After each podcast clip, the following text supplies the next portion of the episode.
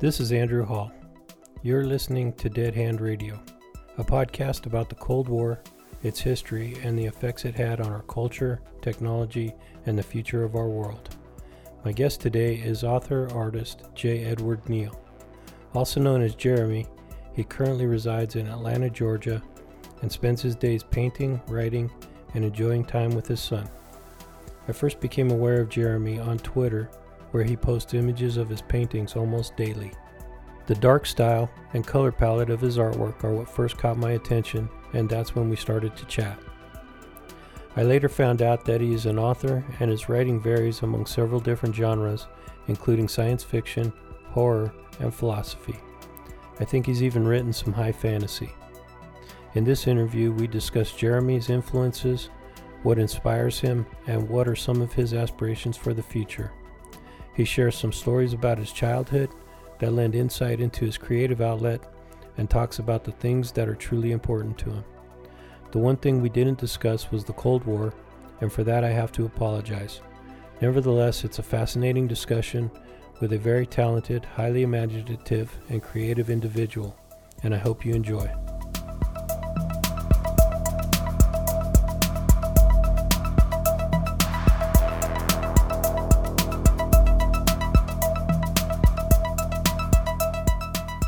Thanks for joining me, Jeremy, and welcome to Dead Hand Radio. My pleasure, Andrew. Nice to meet you. Yeah, pleasure to meet you too. Thanks for coming on. Um, so I first became aware of your work through Twitter, and I saw, you know, your your artwork obviously stands out because its uniqueness. The color schemes that you use are really quite striking, even though it's a it's a darker style, uh, which is attractive to a lot of people, me included. Um, but something about your artwork seems like so science fiction, alien looking to me. It's what attracted me to your work. Well, thank you. Um, I'm a big fan. You said alien. I'm a big Geiger fan. Oh, nice. Yeah, that's kind of what got me started when I was a kid. When I saw the aliens movies, and I figured out, hey, there's this famous artist. And man, I emulated that guy forever. So maybe that explains some of the darkness. yeah, well, there is definitely I could see a little bit of an influence in there from uh, it's it's H.R. Giger, isn't it? The the artist you're talking about? Yeah, yeah, that guy.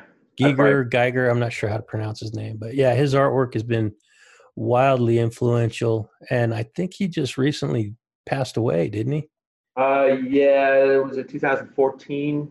Yeah. Okay. So it wasn't too long ago. We lost another giant in the uh, in the artwork industry um, recently too. Doggone it, I can't remember his name off the top, but he's the guy that did all the concept uh, artwork for Blade Runner. Is it Syd Mead? Syd Mead. Yeah, he he died last year. Um, uh, like uh, I think December of last year just I, I love those movies, and you know that's like so cool that art style for man. I did not know that. So yeah, his artwork uh, to me is just amazing. Uh, so you're a single dad? Are you still single? I I'm not single anymore. I'm in a long distance relationship with a, a lovely lady from my hometown of Chicago. Cool. Um, coronavirus is making it pretty challenging, but yeah. I, I don't laugh because it's funny. I laugh because it's so ironic, man. This coronavirus thing, it's just getting under everybody's skin now, I think. Uh huh. It really is. We just um, need to be done with it and move on. I kind of like, I don't want things to go back to the way they were personally. Yeah. Exactly. But yeah, I know the feeling. Yeah, I don't think we ever will go back to the way things are. I mean, if you, I, I just read an article today that uh, over in Europe, they have banned, you know how they kiss the cheeks? Yeah. Yeah, so they banned that. Banned it. Oh. Yeah. You can get arrested for kissing someone. Yeah, yeah, you can't kiss people on the cheeks anymore. That was you know, instead of shaking hands, that's just how they greet each other in certain parts of Europe.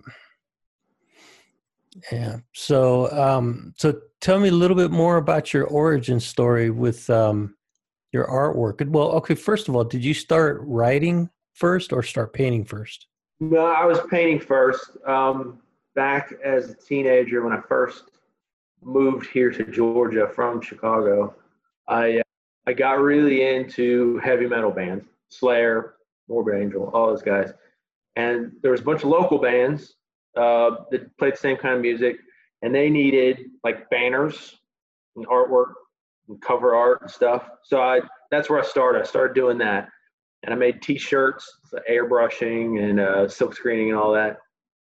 And uh, I, that kind of went dormant for a while. Um, I used to be married. During my marriage, it was really sort of stifling for my creativity. So art went to sleep for a good 15 years, then resurrected a few years ago. Good for you, man. Good, good for you that uh, you were able to bring a, you know, re, reignite that flame. Thanks, man. Now it's life. I'll never quit again. So. That's great.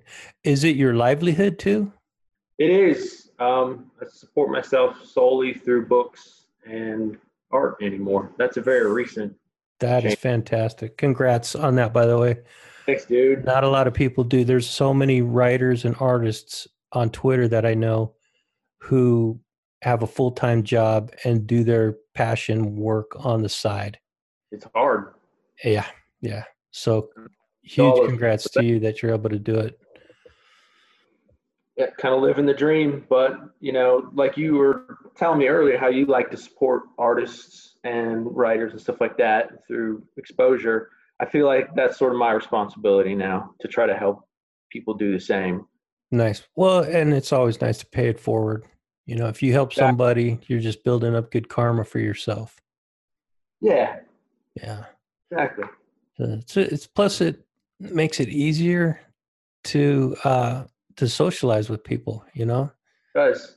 I mean, if we're you, all in this together, right? Absolutely. Yeah, and if you have the spirit of willing to help other people instead of trying to take from other people, you're going to go a lot further in life, in my opinion. Agreed, dude. You're so right. Yeah. so the um the uh the artwork went on hiatus for about 15 years. You started a family? Yeah, I have well, I have one son. He's uh he just turned 9 the other day. Awesome. Very cool. Before he came along though, life was challenging and uh I, I was writing a lot then. You know, the, the typical angsty writer story. that was me for a good you know 12 15 years. You know. Well i see that uh I, I can't believe how much how prolific you are with your not only your paintings but also your books. How many books do you have? Oh god. Um i think it's 44 oh my god. How how old are you i'm 44 also oh well, a book a year you started yeah, when you were zero you started writing year one. right, exactly. Came out of the womb with a pen in my hand. That's um, cool, man. A lot of the, you know, okay, I say 44. A lot of the books are shorter philosophy titles, like coffee books, coffee table books, and stuff. Okay, so, cool. You know, not everything is a full length novel. I don't want to give that impression. Uh, no, no, I understand. Yeah. uh, have, have you worked with the same publisher the whole time, or have you had uh, you know changed publishers different publishers for different genres type of thing? So you know in the beginning i tried to go traditional um, and, and i got pretty disillusioned with that process really quickly. Yeah. You know i was kind of like why am i letting other people have any say in my success and what i'm doing? So i eventually just said the heck with it i'm going to self-publish and you know I realize there's a stigma about self-published authors, and you know some people carry a, a prejudgment about that. But to hell with them, I say. I, I agree because, in my opinion, that would be a wild misconception. There are so many talented writers out there that prefer to go the direction of self-publishing just simply because they retain all the control of their works. Exactly. And uh, obviously, if you go with a reputable publishing house and they do the work for you, it's going to help you reach a broader audience. but if you have the commitment and the focus to be able to self promote and get your work out there and if there's a couple of venues that uh, are really helpful to independent uh, writers Yeah. um, are, are you eh, connected with any of those Um, no. so you do you do it all on your own huh Flying solo, man. Um, oh wow I uh, my motto is that I'm just going to try to outwork everybody else. Not that I'm in competition or anything, but like, oh you're in competition with yourself i'm, I'm Yeah, sure exactly. yeah um, you know, to anybody out there who gets frustrated, who doesn't see any return on their first several books, you know, I would say just keep plugging away, keep getting better. It was 11 years before I was able to pay a single bill using my uh, author royalties. oh that's good advice man You just got to keep plugging away. Don't quit. It's hard, I know, but stick to it. what um every creative person goes through a, a you know multiple periods of challenge where um, maybe you feel like that's it's not worth it or i don't know if anybody's even interested in what i'm doing. You know Right. in the early stages talking about for new creative people or somebody who's been in the game for a couple of years and they're still just not seeing a return on their investment. How do you how do you overcome that type of uh, um, that type of uncertainty Well, that's a that's a multifarious question. Um, okay I personally, I, I don't allow myself to get too down. You know, if I if I paint something and it stinks and it doesn't get any interest, that's fine. I'll move on to the next thing. If I write a book and it flops, and believe me, when you've written 44, you write flops that nobody cares about, and you're like, man, you know, I just spent a year of my life pumping all of my energy into it, and nobody cares. Um, I get over it pretty quickly. And I, I know a lot of people don't do that. They get pretty emotional about it, and I completely understand that. Um, but it's not a feeling with which I allow myself to linger. good good Yeah. so so you you are human you do have those feelings but you just don't wallow in it Yeah, man. Yeah, punch it in the face. good to know yeah because a lot of people think that those those artists and those writers that persevere they never experience those challenges. They never have to overcome those hardships. But that's what separates the people that just want to do it as a hobby and the people that are doing it and making a living at it. Failure is going to happen, and it's going to happen a lot, and it's okay. good. Say that again because it was kind of broken up. I was going to say failure happens a lot, and it's okay. You know, That's And good that's- advice. That's something that it, it- I didn't even learn that until later on in my years. I have three daughters they're grown, oh, and oh, yeah, well, thank you. Yeah, they're they're they're awesome people, and we have a, a little grandson now, and so the one thing that I'm really trying to l- help him understand. He's only three, but I'm still trying to help him understand that failure is only a stepping stone towards success. So don't be afraid to fail. You know? Absolutely, dude. And congrat- congratulations on the grandson, by the way. Thank you. He's awesome, man. He's he's a blast to have around. I bet. Yeah.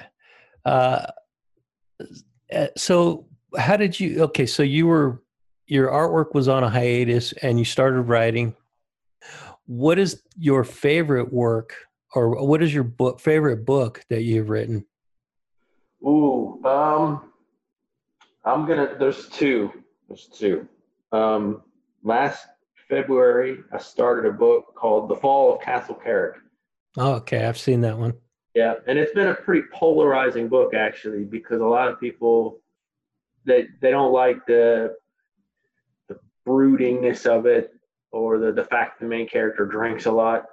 Okay. Um, and I understand that, but it was a super big passion project for me. I had to get this book out. So the other one is actually it's a it's a very short title. It's a novella, only forty thousand words. It's called The Hecatomb. It's four short stories that are all interconnected. And I gotta say, I- I'm I can't wait to read this book to my son when he's a little bit older because it's pretty scary stuff. But hmm very pleased with how that one. And that one I actually wrote many, many, many years ago, but I still love it. So, if anybody wanted to start reading your work, um, they would you would recommend they start with one of those two. Yeah, probably. Um, Are either um, the, the castle is it pronounced Carrick? yeah. So uh, I did a little bit of research on Northern Ireland, Ireland, um, and kind of invented this castle. Um, a lot of the landmarks in the book are absolutely real, including some of the restaurants, the city of Blackwaterton. In case anyone's wondering, the main character is not me. Well, we do have uh, several people from UK that listen to the podcast, so maybe maybe somebody would be interested in checking that out. The Hecatomb uh, is that part of a series or is that a standalone? Um, it's standalone. I am writing. What I'm writing right now is the sequel to that, uh, a full-length novel. Do you have a title for it yet?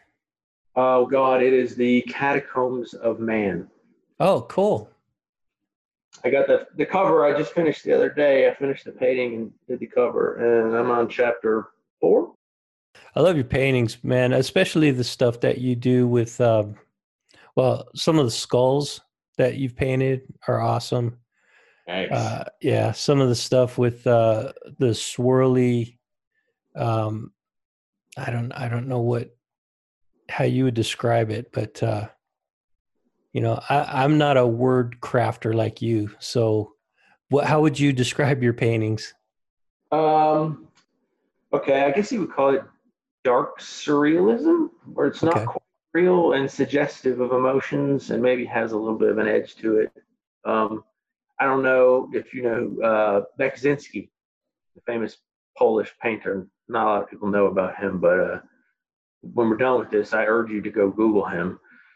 He has just some amazing dark artwork. He's a huge influence, along with Geiger, Giger, whichever. What, what is his name? Beksinski? Uh, Beksinski, yeah. Just uh, that's all you have to type in is Beksinski, and he actually died a few years back too. He was murdered. He's the man. Check him out. I will I'll definitely check him out because I, I am into that. Now, there's one you did called Sepulcher of Night. That's a freaking cool painting, dude. But how do you get exposure for your paintings? It was an accident, sort of. I all gung ho about just uh, doing books and getting, you know, published, and then, you know, I started painting my own book covers, and uh, I was like, hey, you know, I got all these originals on the wall, either be they what I consider failed paintings or whatever. So I just I went on Etsy, of all places, and I uploaded a few, and they sold. I was shocked, man. I, I didn't have really any outlet for getting new fans or anything, and, and they went. And then uh, started going to Atlanta has a lot of tattoo parlors, and what these tattoo parlors do is they have art shows. But you put art on the wall, and of course, tattoo people they want people interested in artwork to come into their parlor, but they need a draw. So you do art for them, and they sell the art right off the wall, and uh, that's been huge. And then Dragon Con was really big for me. I went, I got uh, invited to Dragon Con two years ago to their art show, and that was like uh, the beginning of the beginning. Mhm. It seems like if a painting has been around on your wall too long, you get tired of looking at it and decide to paint over it. How often Yeah. do you do that? You saw that, huh? Yes. Um, that's true. With a, with a few exceptions, uh, everything is fair game. It sits on the wall, and I decide one day that I don't like it. And my, let me tell you, Andrew, my kid hates it when I do this. Oh yeah. He gets literally upset with me. He's like, "I can't believe you did that. I love that painting." I'm like, "That painting was trash." He's like, "No," and he gets up in my face about it. So I have to do it when he's like asleep, Mhm. or you know, I have to move the paintings around the walls so he doesn't realize it. Well, Right. uh, you can explain it to him this way that every great artist that ever lived or every great painter that ever lived has done the same thing. He doesn't care. I've told him that. I swear. Yeah. I care at this point in his development. I, I kind of get what you're saying when you know for for a person who's not very artistically inclined like myself to see an artist i follow a lot of comic book artists on um, social media Yeah. some of them will do sketches in um, on youtube like you know they'll do live sketches on youtube and i'll be sitting there watching them and literally dudes will spend half an hour 45 minutes on a on a illustration and then just delete it and start over and i'm like Yeah. what threw all that time out at the window because you decided the direction it was going and like this is beautiful. Why did you delete it? exactly yeah but see they see something it, it wasn't as satisfying for for them so it in their eyes it wasn't worthy of keeping it so they just delete it and move on Totally. and uh, because for for me i do digital uh, design you know a lot of logos and stuff like that but it's all it's all done with um in vector graphics using adobe illustrator Nice. but uh, I don't throw any of them away. You know, I don't even throw away my ugly sketches that I've done, man. I keep it all. You ever you ever put them up on Twitter or anything? I, I don't think I've seen them. Uh, yeah, I tend to keep that stuff separate because that's what I do professionally. Okay. Um, my my company, uh, where I do web design and graphic design for clients, I kind of keep that stuff separate from my my personal work. Understood completely. Yeah, but it, it's not a secret or anything like that. I um, I just don't think about sharing it with the the uh, the people that I'm connected with on with through my photography and that kind of stuff. One day, perhaps. Maybe maybe I should. Maybe I just should do that, man. But um, so you do? Do you still do cover artwork and posters for bands, things like that? I don't. Well, okay. I say I don't. I don't do it specifically for that purpose. However, uh, in the last six months, I think I've sold four different paintings. Because the policy is, if you buy the original, you can use the image for whatever you want. That's that's what I let people do. Um, Okay, cool. So let's let's um let's say that I read that on your on your website, but I I- I think it's important to to reiterate that and drive that point home. So if a writer buys one of your artwork, buys one of your pieces of art, the original, right? Right. And they want to use that as a cover for their book, they have the full rights to use that as as the cover for their book, correct? Absolutely. Yep. That's an awesome policy, dude. I don't know of many artists that do that. just trying to keep it simple because you know there's not the layperson just out there buying art or whatever they don't know about exclusivity and licensing and all that it's a real pain Right. so just buy the painting's yours you put on your album cover put on That's- your book cover That's beautiful because it's already done. The artwork's already done. If they want to tweak it, do, can they can they tweak it digitally and then put it on their cover? Yeah. Or okay, cool. That's an interesting policy. I really like that. Um, so, but at the same time, you also retain rights to sell reprints of that image too, Yeah. don't you? Cool. yeah and you know but then by the same token i won't give anybody else rights like if you tell me hey i'm going to use this for book cover Right. then i'm not going to try to re-profit by selling it to else Do you do any commissions? never hate them. I, so you know, I- they, they don't pay uh-huh. first, and I don't like, I don't like anybody to influence my work in any way. That's cool. Yeah. That's cool. A lot of people make a pretty good living at commissions, but I think it takes a certain personality to be able to do that. And you have to be, uh, you have to be willing to compromise. Definitely. Yep. I'm not very good at that. So. All right. So let me get back to your website because there's some questions that uh, I saw. I'm going to look at your bio for a sec. Um, so it says uh, here that you write deep, dark fiction, imaginative sci-fi. What sci- science fiction books um, do you have in your in your inventory? All right, I do have quite a few. Um, I did a series, a three book trilogy. Everybody's got to do a trilogy, right? Okay. Um, called The Eaters of the Light, and it's uh, it's, it's pretty beefy uh, series. You know, three hundred thousand words or whatever. Um, wait, hey, wait, wait. Did you say three hundred thousand? three hundred thousand, like across all three books.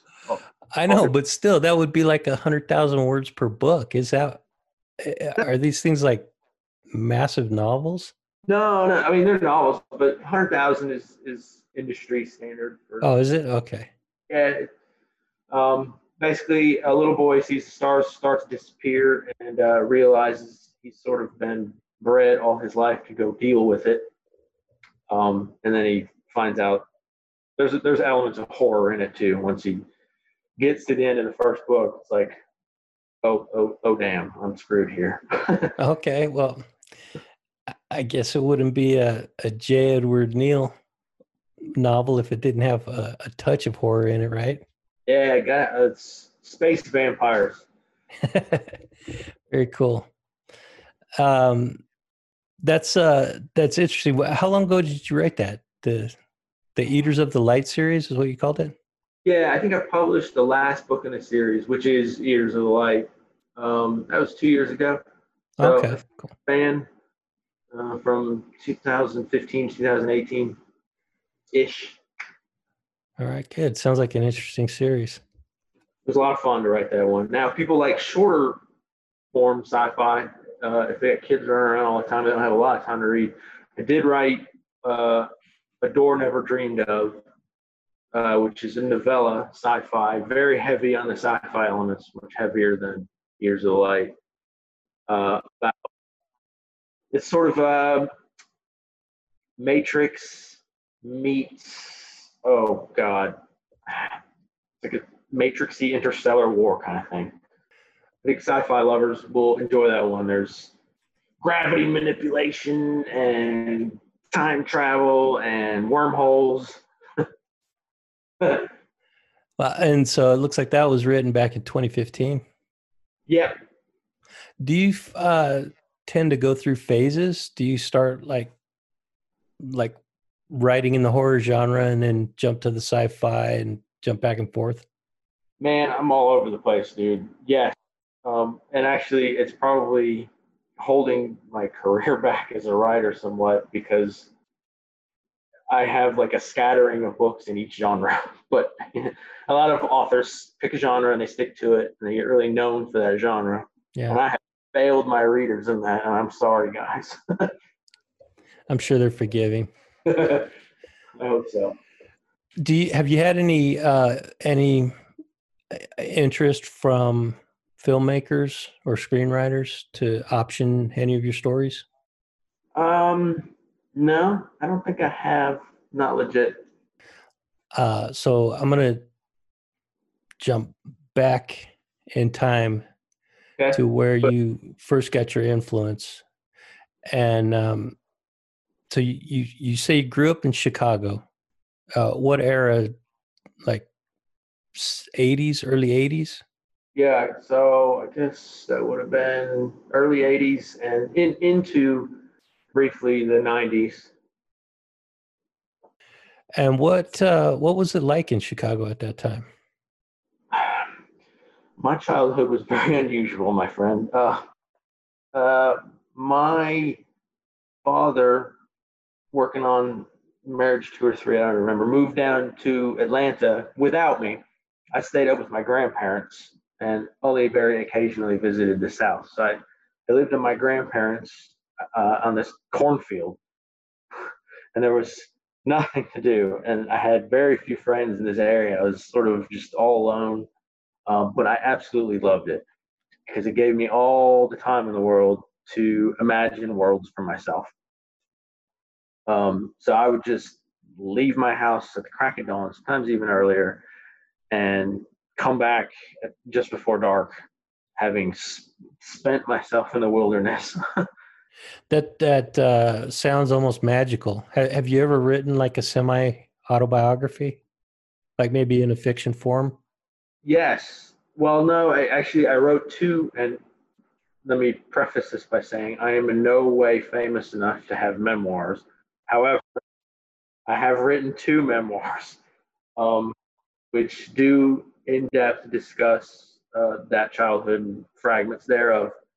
Um, the caveat being that while I was writing these memoirs, I challenged myself while I was writing to drink heavily. so uh, they came out pretty unusual, but yeah. So you you lived with your grandparents. Were they a positive influence in your life? Yeah, you know, um, I, I've never met my biological mother, so I had my grandmother as a stand-in, and uh, very influential to have grandmothers out there are the most sacred things in the world. Say that, and uh, my grandfather, you know, he would he was in the Navy. He was at Pearl Harbor when it got bombed. Oh wow! So he had this man had stories, and he would sit my butt down on the couch and uh, tell me all kinds of great stuff. And then, you know, he'd take me out for these long hikes in the wilderness that maybe I didn't quite appreciate as much as I should have as a kid. But now as an adult, I'm like, man, walking around in a prairie all day long or going fishing on a lake where nobody else is all day. Good stuff, man. That's cool. That's good. So fond memories mostly sounds Yeah. like. Absolutely. That's great. Did you have a favorite place that you like to visit? Oh, this sounds cheesy, but uh, my grandparents' kitchen, before everybody else was awake, had a certain kind of light in the spring and in the autumn. And, um, I would just go sit out there and doodle and really do nothing. And that place for me, more sacred than any other place. That's cool, man. That's not cheesy at all, dude. That's that, that's nostalgic and almost a little bit romantic. It is. Gosh. Yeah. Don't worry about it, man. I don't think people are going to begrudge you just for having a, a little bit of nostalgia. It was a good life, and I, I almost feel guilty because I hear a lot of people, you know, they have horror stories as kids, really tough times. True.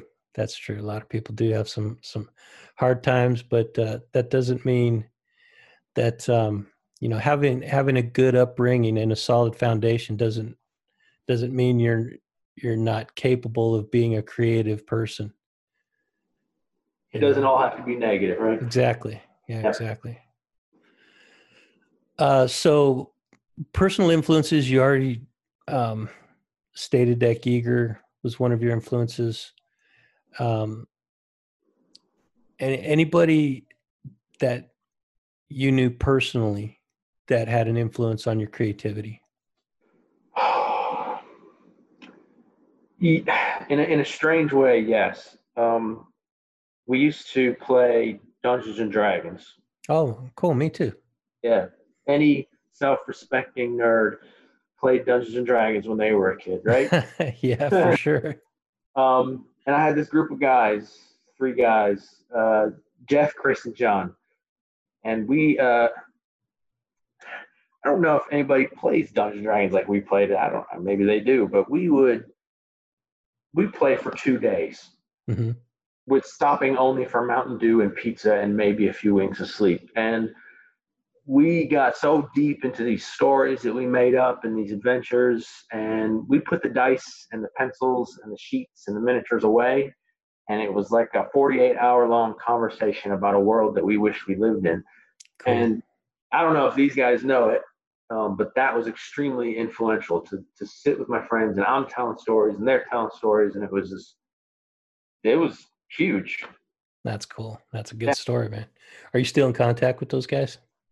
Um, yeah, well, now and then, you know, they've got their careers. And of course, coronavirus has knocked us all apart, but Sure. Yeah. Uh, so you lived in Chicago. How how old were you when you moved to uh, uh, Georgia? full time, I must have been 15 or 16, 17 ish. You know what? I'm drawing a little bit of a blank. Okay. Um, I know that I finished high school here living full time in the South. hmm And that, that was, you know, that was really hard. that was a difficult transition going from this paradise where everybody loves me and I have all this freedom down here to this unfamiliar jungle. Mm-hmm. Um, what was, if I, if I can ask, what was the catalyst for that?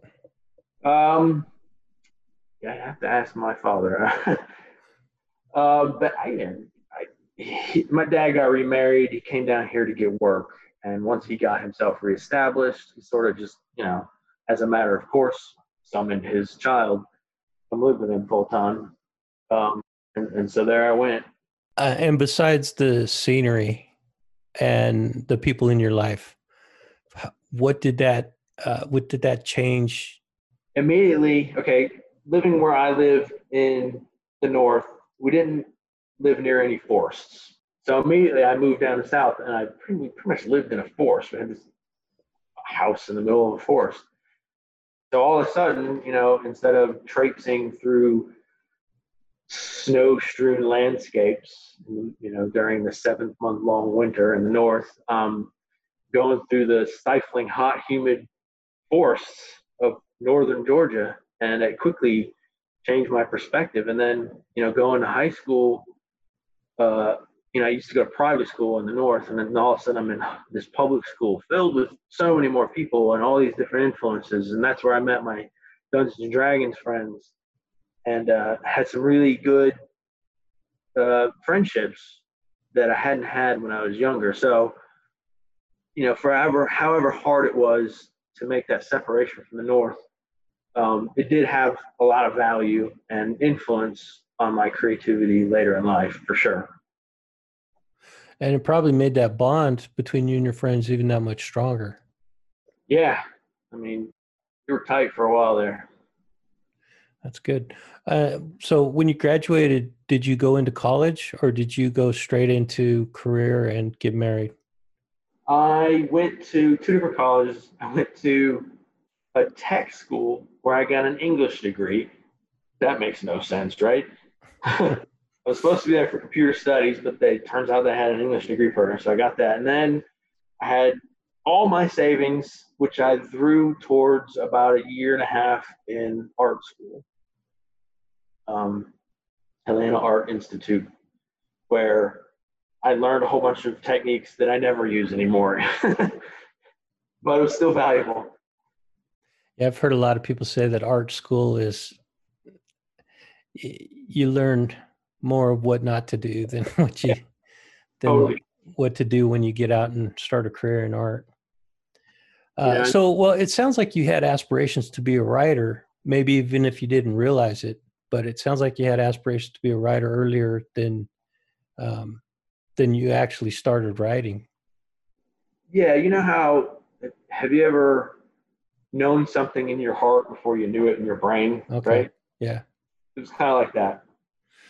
That's cool. Well, and to be honest with you, most people who uh, major in English uh, easily end up going into either political science or working as a teacher. So to be able to actually be making a living using the skills you learned in college, that's kind of a rare thing, man. I'm going to call it luck. well, that's if you believe in luck. Now, I, I think luck may have a small part in the way things unfold, but I think it's more determination and focus. My girlfriend, that's, that's my opinion. I live a charmed life. She uh, she's always talking about my luck and how I really should just give some of it away to her specifically. yeah. Well, all right. So we talked about your influences and your upbringing. What does the future hold for your artwork and your writing? What would you like to see happen in your career? Well, I want to get out of Georgia, man. Um, not because I don't like Georgia, but uh, I mentioned the aforementioned long distance relationship. I want to take my art on the road a little bit. Um, it's paying the bills as more than the writing is at this stage. So I'm going to focus on that and uh, and I really at this point I want to try to help other people with it. Um, a lot of artists I see them, especially on Twitter and Instagram. Um, I'd like to start building a platform for them, you know, help uh, me help them Mhm. use what I've learned and you know my successes and failures, and get them some exposure, get them some success. Like you said earlier, it, it really is at this point starting to become a pay it forward thing. Mhm. Do right by the community. So I'm gonna try to do that, and just keep painting, man. I got four wet canvases drying here beside me, even as I talk to you. I saw a post that, uh, uh, yeah, I think you did this morning, which uh, she showed, I think it was four or five new paintings, and you said you'd been up for 48 hours straight. Is that true, dude? Do you really work that much? Um, I try to go to sleep. I Yeah. got maybe a few hours of winks in, but I went to bed at 1.30 last night, and I was up before dawn this morning, right back at work. Because I, I, I was sitting there lying in bed, sleepless, and I'm like, I had an idea. I got to paint this sword, and I got to paint this boat, and here's a new angle on a dark tree that I need to paint. And uh, so, yeah, literally, unless I'm occupied with my son or cooking or exercising or whatever, I, I'm always making a mess in my kitchen now with paints. That's cool. That see, that's there's no luck in that, dude. That's just sheer focus and determination. Let let's call it that. Yes. I, I mean, it's it's almost an obsession, but see, obsession oh. usually has a, a negative connotation to that. To me, that's that level of focus and commitment to your artwork. Man, that is. I, I've never really felt that kind of. Um, other than towards my family, you know, it, protecting my family, spending time with my family. That's the only thing I've ever felt that level of of um, I, I don't know, just focus. Yeah, that's Well, freaking awesome, part- dude. Huh? you're, you're right, man. Being focused on your family like that, especially with three daughters. Congratulations. Oh, thank you. Yeah, thank you. I appreciate that. Yeah, they they were good kids. You know, they weren't they weren't too hard to raise. They're, you know, they all have their own lives now, and um, they're interesting people in in their in their own right. cool. Yeah, I noticed that um, there's uh, there's another website that you're connected with. Uh, Tessera Guild. okay, what is that all about? So that actually preceded my my Down the Dark Path website. Um, I don't know, was it eight, seven, eight years ago? Um, a group of, I think there was five of us in the beginning. We had two comic book writers and artists. Uh, we had a novelist. We had a painter, and you had me, who was sort of involved in a little bit of everything. And we were like, hey, why don't we start a blog? Let's get the word out. And uh, so that was the Tessera Guild. So people who go on there are probably like, what the hell? They'll see article about comic books and then a random painting and then a little memoir, you know, personal piece. It, it's it's a mess, but we've kept it alive because you know we love it and uh, it gets a pretty good uh, reach. So alive indefinitely. That's great. So it's just a collaboration with you and some people. How did you connect with those people?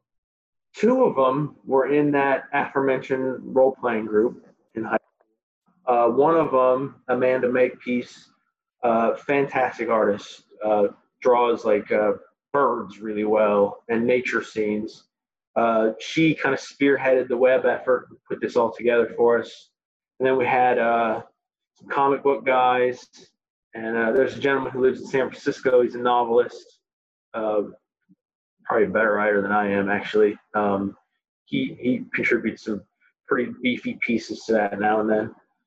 It's good stuff. And, and do you guys have take turns on uh, putting content out there for that particular website, or does it matter? Just whoever wants to put something up. We used to have it where everybody got a day of the week, and then the weekends were kind of a free for all. Now it's completely a free for all. So is that is that um, true for anybody who might be interested in doing that for like a little bit of additional exposure? Yeah, as long as it's vaguely art related or comic creativity related. or if it's a, a cool personal piece um, about your life. Yeah, we love that stuff, and it's open. Guest posts wide open. Uh, all right, so I guess we're going to wrap it up. But before we do, I'm going to let you have an opportunity to let people know how they can get in touch with you okay. or where they can find more about your work. Appreciate that, Andrew. Um, hey, everybody, J. Edward Neal. Um, I'm kind of all over the web. Find me at downthedarkpath.com, books and art there. Uh, Tessera Guild, which is a, a blog. It's articles pretty much every day, sometimes multiple a day. Or just go to Google and type in Shadow Art Finds, and you'll find my art all over the place. Uh, reach out to me. I'm on Twitter, Instagram, LinkedIn, unfortunately, Facebook. Uh, find me, I'll find you, and we'll collaborate. Very cool. All right. Well, then I guess that's it for this episode of Dead Hand Radio. Appreciate you being here with me, Jeremy. It was a great pleasure to have you on the show and uh, look forward to talking to you again in the future. Thanks for the opportunity, Andrew. You have a great day. All right, then, man. Talk to you later. Bye. Dead Hand Radio is a podcast about the Cold War and its effects on our culture, technology, and the future. So join me, and together we'll explore this fascinating period of history and examine the incredible advancements in weapons, technology, science, and culture, and discuss how all of it relates to the future of our world. My goal is to explore these topics with the audience, to learn, to educate, to entertain, and exchange ideas with those interested. If you or someone you know has knowledge about the Cold War or any of the topics that we discuss on this program, please get in touch and let's talk. It could be a great conversation for a future episode, and I'm especially interested to talk with anyone who has firsthand knowledge about the Cold War. Likewise, if you have any questions or comments to help improve the show, drop me an email, hit me on Twitter, or leave me a voicemail that may be included in an upcoming episode. And one last thing before I sign off. Dead Hand Radio has partnered with a powerful group of podcasters to form a new podcasting network called SIP Network, or Slightly Irregular Podcast Network. SIP Network is a group of high energy, positive minded individuals providing a resource where listeners can get easy access to a wealth of entertainment, education, and positive input for your daily routine. Check out sipnet.us for more info and listen to all these great shows. Thanks for listening to Dead Hand Radio.